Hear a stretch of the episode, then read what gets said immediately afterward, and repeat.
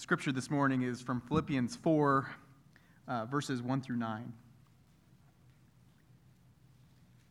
Therefore, my brothers, whom I love and long for, my joy and crown, stand firm thus in the Lord, my beloved.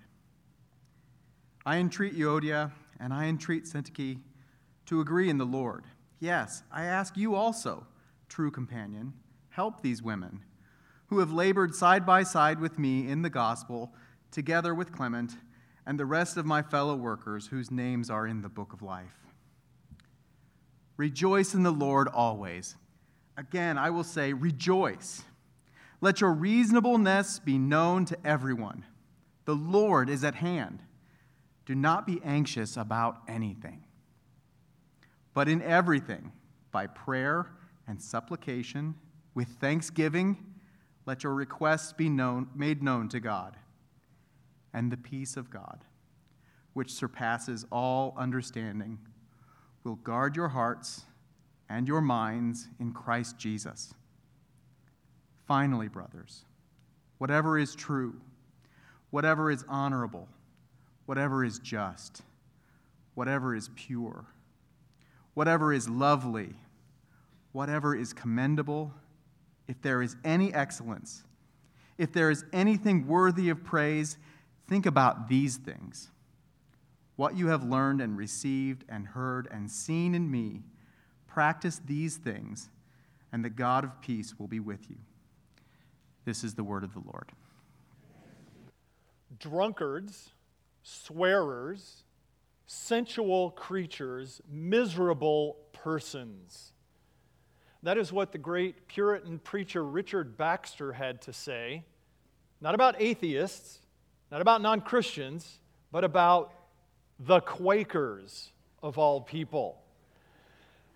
I mean, I really have a hard time picturing the guy in the oatmeal box deserving that, right? But the 17th century was a period in Christian history in Europe that was just filled with angry conflicts over theological issues.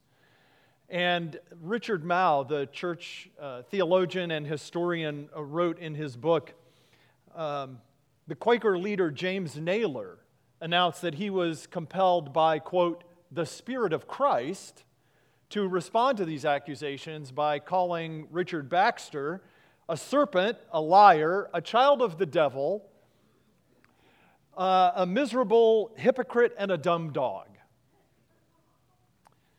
Dang, Quaker oats. Wow. How would you respond? if somebody said those kinds of things about you? I mean, what would that do to you? You know, part of what's sad about all this, as Richard Mouw goes on, is that the, the, Puritans and the Quakers were actually dealing with some pretty significant biblical issues. They were both trying to read God's word and, and they were coming to different conclusions. But as Mouw said, unfortunately, uh, all that could have been gained that was good was lost because of the anger and the rhetoric. Those doctrinal arguments uh, maybe sound a little quaint to us, right? Like, why were these people so upset? What were they yelling about? What was the big deal? They, they were all believers in Christ. Couldn't they just get along? Well, yeah, do we do much better ourselves? I mean, we don't probably publish nasty pamphlets like that, but we do go online sometimes and publish our own version of an angry 17th century pamphlet highlighting where those people are wrong and how they need to be straightened out or airing our grievances. We can hold on to grudges. We call people ugly names, if not in print, maybe in our hearts. We distance ourselves from people that have hurt us. Our egos get hurt. We take things the wrong way and then we assume the worst about others. We come to church with a smile on our faces, maybe, but inside we're just sort of roiled up, and, and the list of people that we won't trust and we won't work with gets longer and longer. We're angry, we're resentful, and we don't have any peace. It's not always conflict. right? I mean, sometimes we get drawn into other people's drama because misery loves company. And when we're upset, we want to find someone to agree with us. Or really, sometimes it's just the reality of life being hard and difficult. And, and worry and anxiety and stress can just build up and, and wear us down. We're hurt by the friend who doesn't seem to have time for us. We're worn down by the person who doesn't seem to have any boundaries and doesn't make good decisions in their lives and wants us to be responsible for trying to fix all the problems they create for themselves. And you're burdened by painful trials that you or other people are going through. Is it really possible to live at peace? Even people that you've been in conflict with? Is it possible to have peace in the middle of angry partisan battles and, and all the conflict in the world and, and just the hard things going on in our lives. An ancient kind of greeting and blessing in the church was peace be with you. God wants us to know his peace. But here's the thing I think what Paul is helping us see in this passage is we will never know peace on our own. The world is deeply broken and you can't fix it. People are profoundly complex and you cannot change them. Situations are beyond your control. You will never know peace on your own. But God invites us to know His peace. And that's what we want to see as we look through this passage in Philippians 4 this morning. So if you haven't already, uh, go ahead and take out your Bibles and turn to Philippians 4. Paul is writing to these early followers of Jesus in the Roman colony of Philippi. And there's a conflict that's been going on between two leading women in the church that's causing some tension. And external pressure of persecution is causing anxiety and worry for them. And Paul is writing to them about all of those things the everyday worries of life and pressure and stress and conflict. Can, can anyone relate to that? Anyone ever experienced that? But through the Apostle Paul, God wants to give us encouragement and hope that we really can know His peace in those things. Corrie ten Boom was a Christian in the Netherlands in World War II she and her father and her sister were arrested by the Nazis for helping Jews escape. Her father died in prison. She and her sister were sent to the Ravensbrück slave labor camp, where they were, of course, abused and tortured and beaten and worked half to death. And in fact, her sister Betsie did die in the camp. But Corrie survived and after World War II returned to the Netherlands where she had grown up to help rebuild her country and rebuild people's lives and help spread the gospel as a foundation for bringing peace.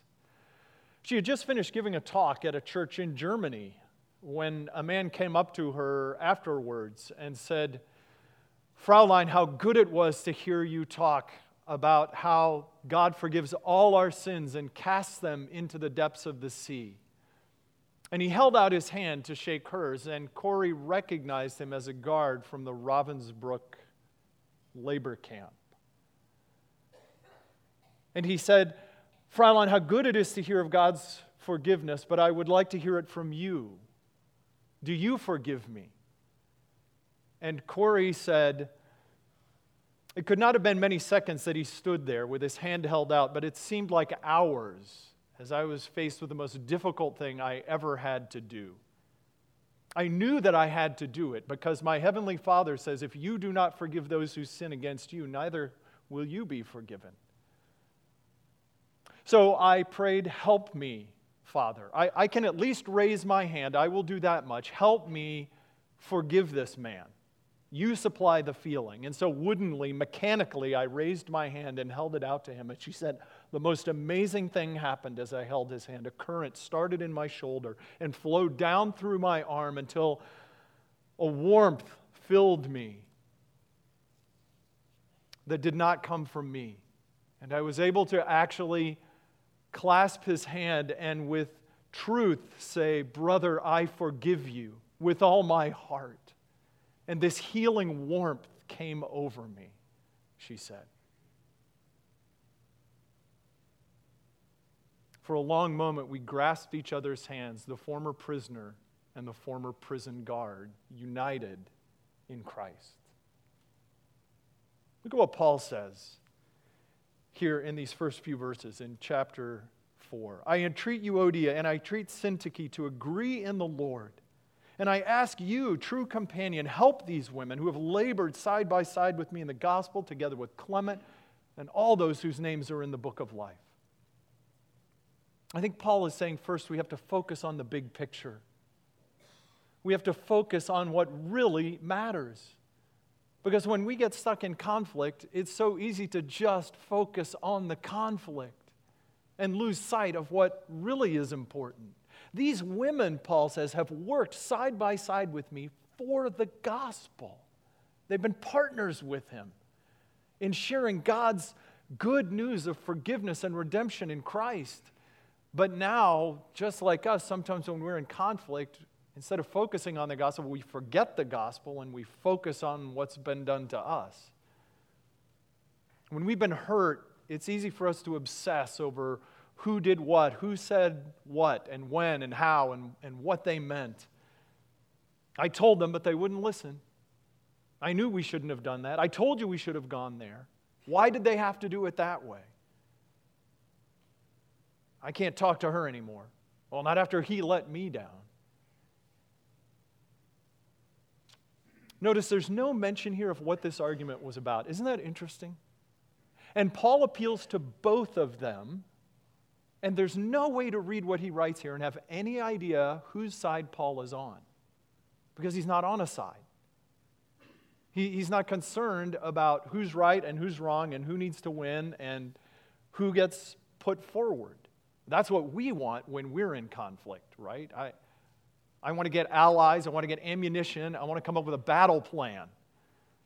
And Paul's saying, Can you step back and, and focus on the big picture? You are co laborers for the gospel, you are brothers and sisters in Christ. Paul's goal is agree with each other in the Lord.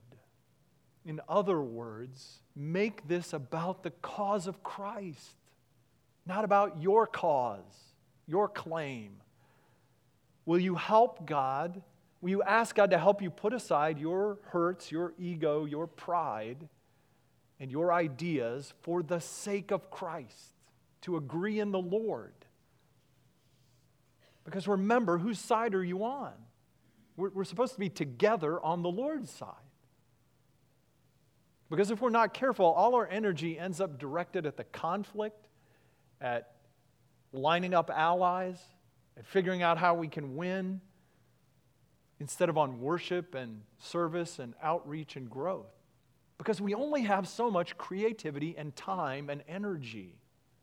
And if I'm spending it focused on the conflict, that means I'm not spending it focused on Christ and on the cause.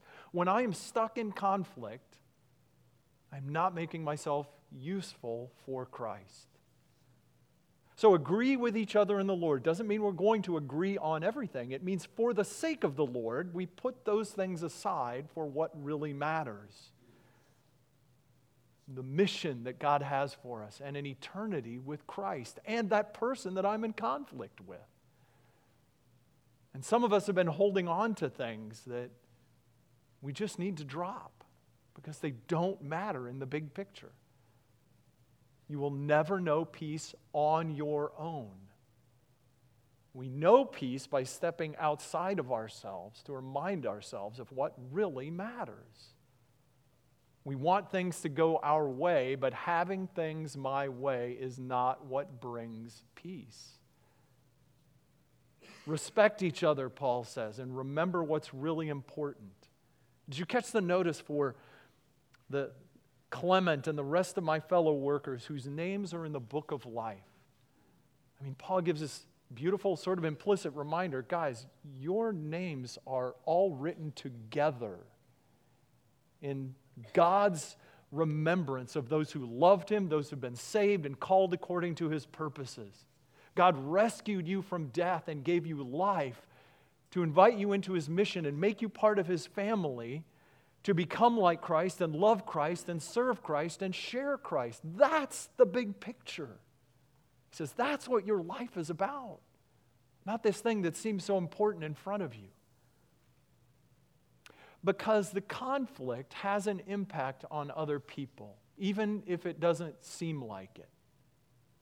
You may think it's just between you and that other person. You, you may not have even talked to anyone about it, but when it's wrapped around your heart, it's distracting you and it's bringing division and distraction in what God needs his people to be doing. And it's hurting this congregation's witness for Christ. So in verse 3, Paul calls on this loyal fellow, true companion, to help them. Because we often need other people to help us sort through the issues, don't we? To sort through the tangle of our own hearts.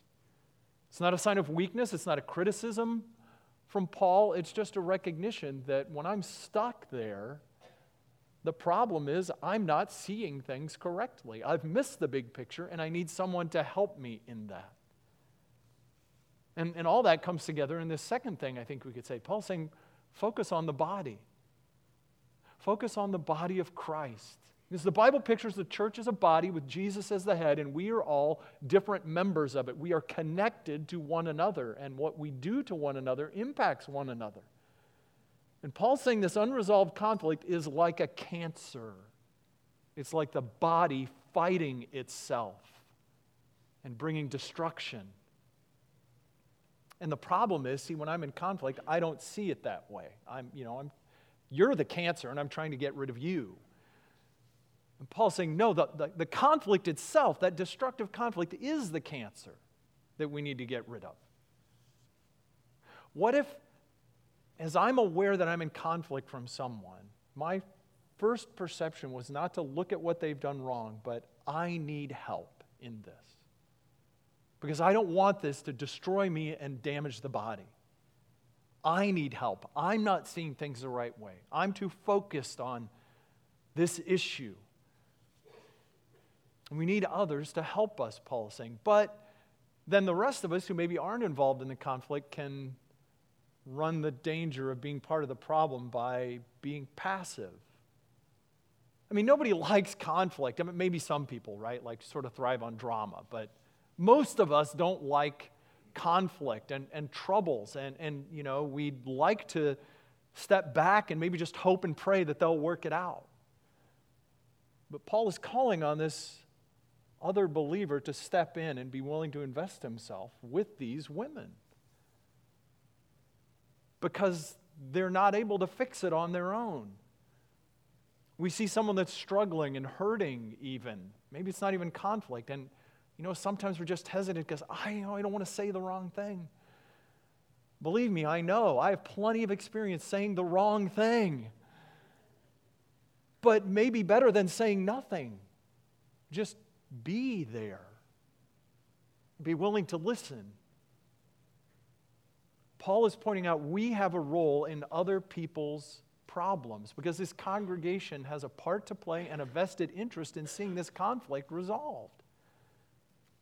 I mean, look back up at verse 1 that, that we ended with last week. My brothers, whom I love and I long for, my joy, my crown, my beloved. Do you hear the language Paul is Paul is saying, I love all of you. I care for all of you. You are all together my joy and my delight, my dearest friends. Is that how you see one another? Is that how you treat one another? My dear friend, my beloved, is stuck in a bad place. And if I really care for them, I'm, I'm going to be willing to step in, even when it's uncomfortable, even when I don't even maybe know what to do. The people around you are your family. And we have a responsibility to one another in that. So when you notice that someone hasn't been here recently, call them, text him. Just ask, How are you doing? I've missed you. Maybe you see someone who's struggling.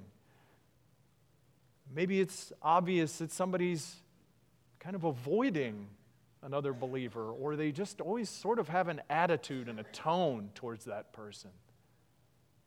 Man, it's easy to just not say anything and say, well, that's just the way he is. And Paul's saying, are you willing to get invested for the sake of peace in the body? You don't get drawn into taking sides, but we don't ignore it and hope it goes away. We pray, we, we are willing to step in, and maybe we call on others who can help. Focus on the body of Christ because we're here to help and care for one another. Because we won't know peace on our own. And when we're in the middle of conflict and difficulty, you know, sometimes, of course, all we can see is how things aren't going the way they're supposed to. We forget all the good that we have. And so then I think the third thing Paul is saying is focus on the blessings that we have in Christ. That's what he goes on to talk about, right? In verse 4 rejoice in the Lord always. Always. This is a church facing persecution. It's a church in the middle of conflict, and he says, Rejoice. Rejoice and be glad in God. And he knows that we won't listen, so he says, Again, I say rejoice. I know you don't believe me, so I'm going to repeat myself. You are called to rejoice in God in the middle of this thing. You may have been deeply hurt, you, you may have really messed up. But Paul says, Rejoice. Why? How? Well, a couple of things. Remember the Lord's presence, I think he says. The Lord is at hand, or the Lord is near. The Lord is the sovereign one, the ruler of all things, the creator and sustainer. And Paul is saying, whatever you're going through conflict, suffering, rejection, financial stress, trouble two things. It, it's not exactly sure what Paul means here, so there may actually be a double meaning. One, the Lord is near, meaning his return is soon to happen, and we will be with him in glory. But of course, the Lord is also near to us in all those things that we're going through. The Lord is at hand to strengthen, to encourage, to comfort, to forgive, to heal, to bless, he says. The Lord is near. In fact, can we say that together? The Lord is near. The Lord is near in the situation and in his soon return. It gives me peace that I don't have to worry about those things. The Lord is near, he's saying. You feel overwhelmed? Say it together. The Lord is near. You don't know how this situation is going to turn out, and there's no relief in sight. The Lord is near. You're stuck in conflict, and that person just doesn't even seem to want to reconcile. The Lord is near. You're afraid. You're alone. The Lord is near. Remember God's presence. The Lord is near. He has not forgotten you. He's not abandoned you. He's not rejected you. The Lord is near, Paul says. But also remember the Lord's patience, the patience with us, the patience that we see in Christ. Let your reasonableness, he says in verse 5, be known to everyone. Other translations may say, let your gentleness be evident, your calm forbearance, your meekness. It's, it's a word that kind of gives this sense of not demanding one's rights. In other words, that's what we see modeled in Jesus' life, and that is especially how we understand God treating us. God is patient, long suffering, not a harsh taskmaster, not demanding, but He is kind and patient with us. I got really excited uh, earlier this week. Some of you uh, probably enjoy Chick fil A, maybe not as much as I do. Uh, but the Chick fil A over on uh, 86th Street, uh, east of here, they just went through a remodeling. And so they're kind of having a reopening and contest where they're giving away Chick fil A for a year. Yeah, right? Praise the Lord for his provision. So this week, the contest was take a picture of yourself in our store and tag yourself in the picture, and the one that gets the most likes will be the winner of 52 coupons for Chick fil A sandwiches, manna from heaven. So I posted the picture and tagged them in it, and I threw it up on Facebook, and 160 or something of you were kind to like join in because I, you know, sort of sweetened the pot and said, I'm certainly willing to share, you know, if you guys help make this happen. And I didn't win. But I did win because they weren't clear on their instructions. My default is to have things set to private so that only friends see it.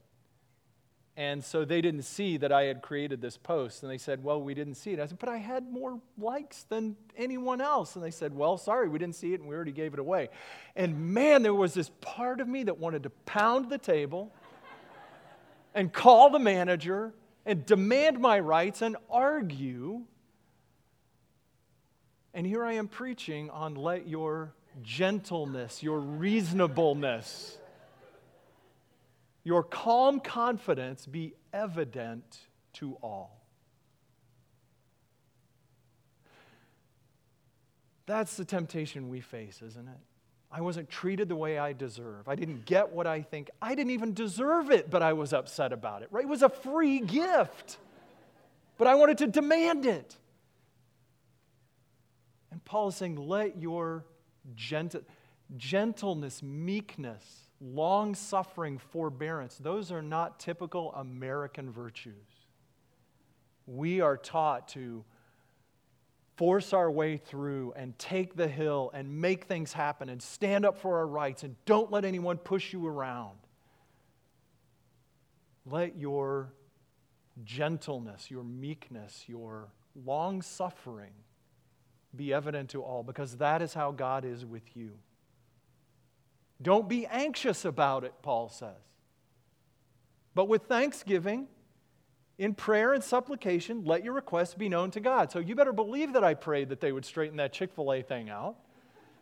But they didn't. And I was still able to give thanks to God.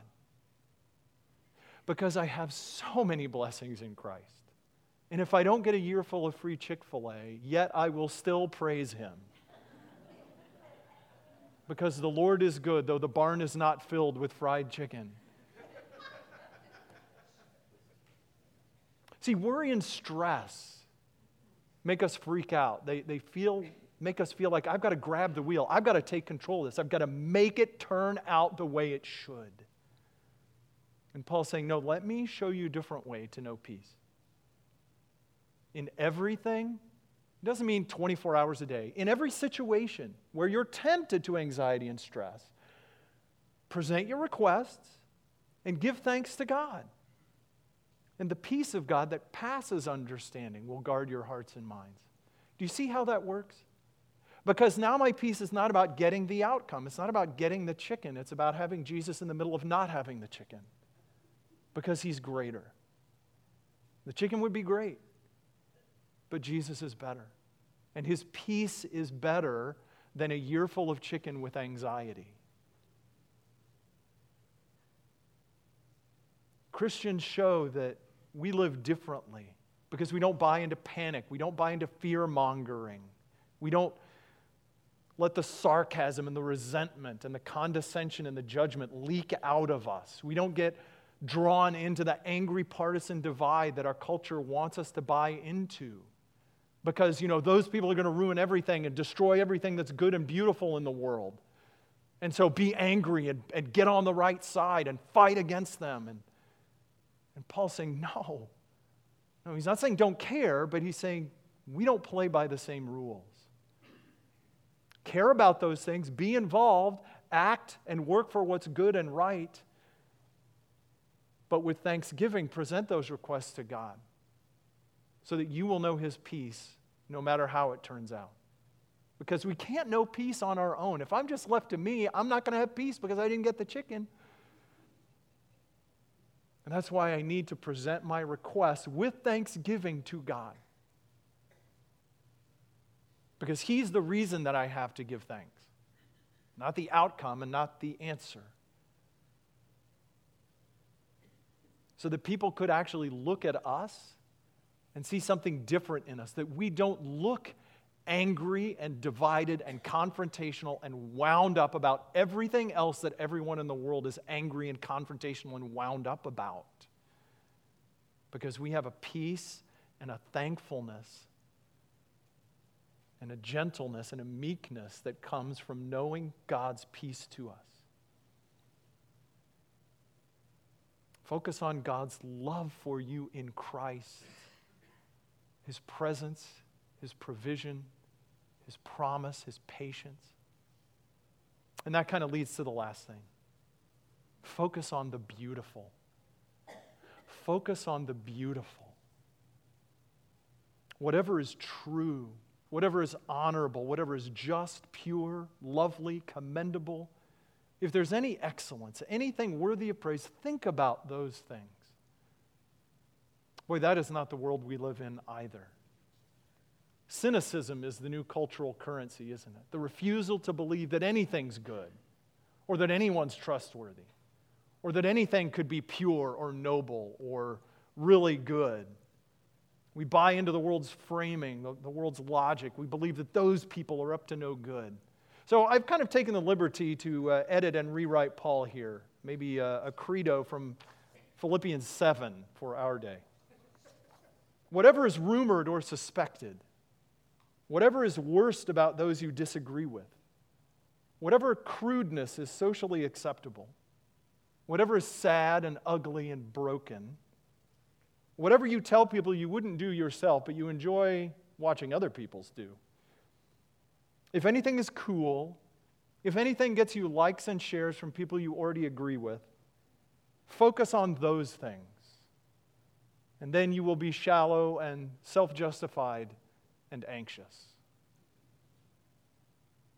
That's the world we live in. It's the world we're encouraged to live in.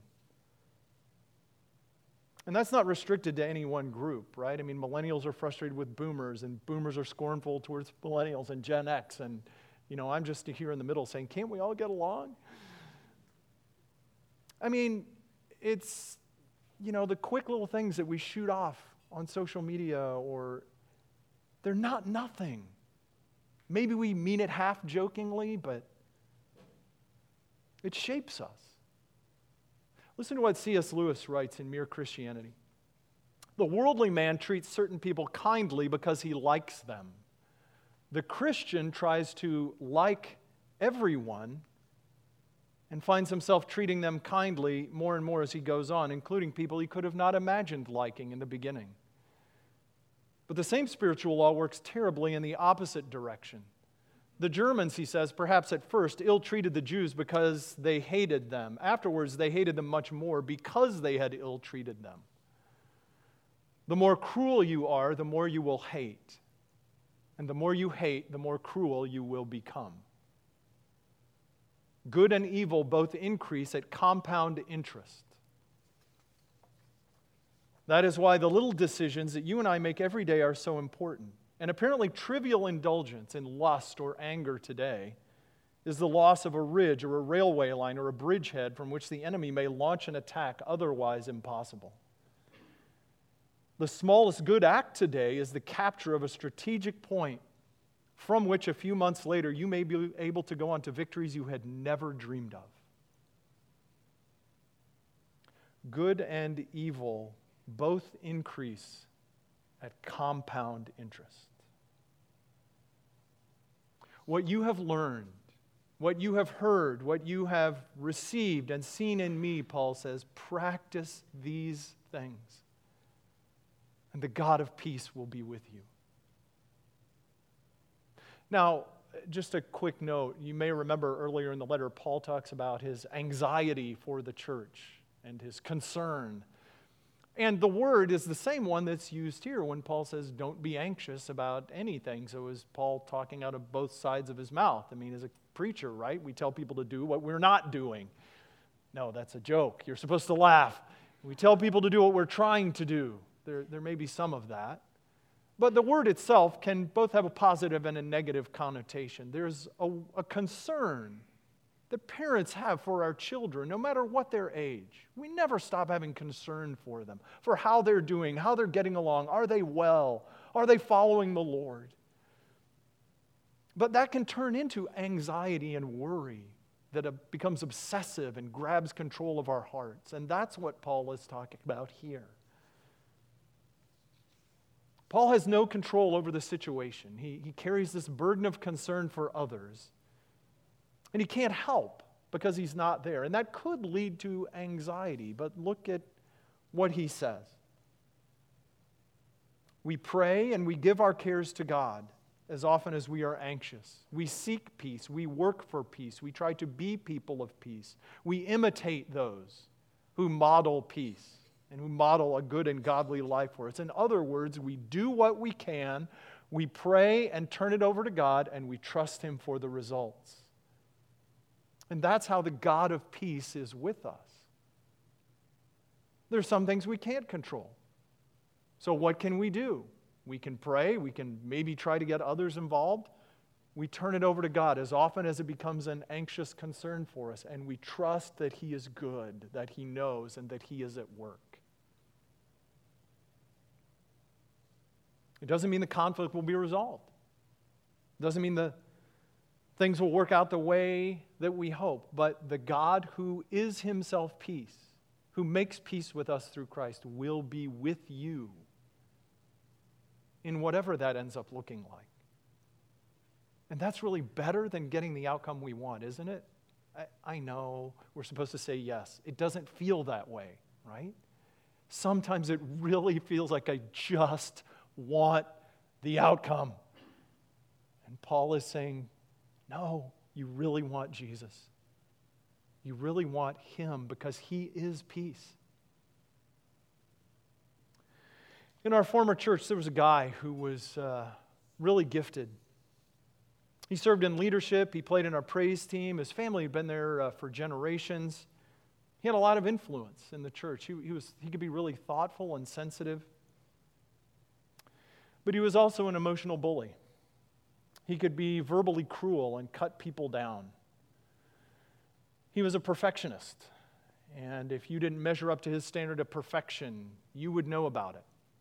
He and his family would sit together in church business meetings and mutter under their breaths to try and undermine the leaders and, and what they were saying. And he'd been doing this for years by the time I got there, but nobody wanted to do anything about it. Well, we'll just pray and hope he gets better. I... So I approached him, and he was offended and resentful.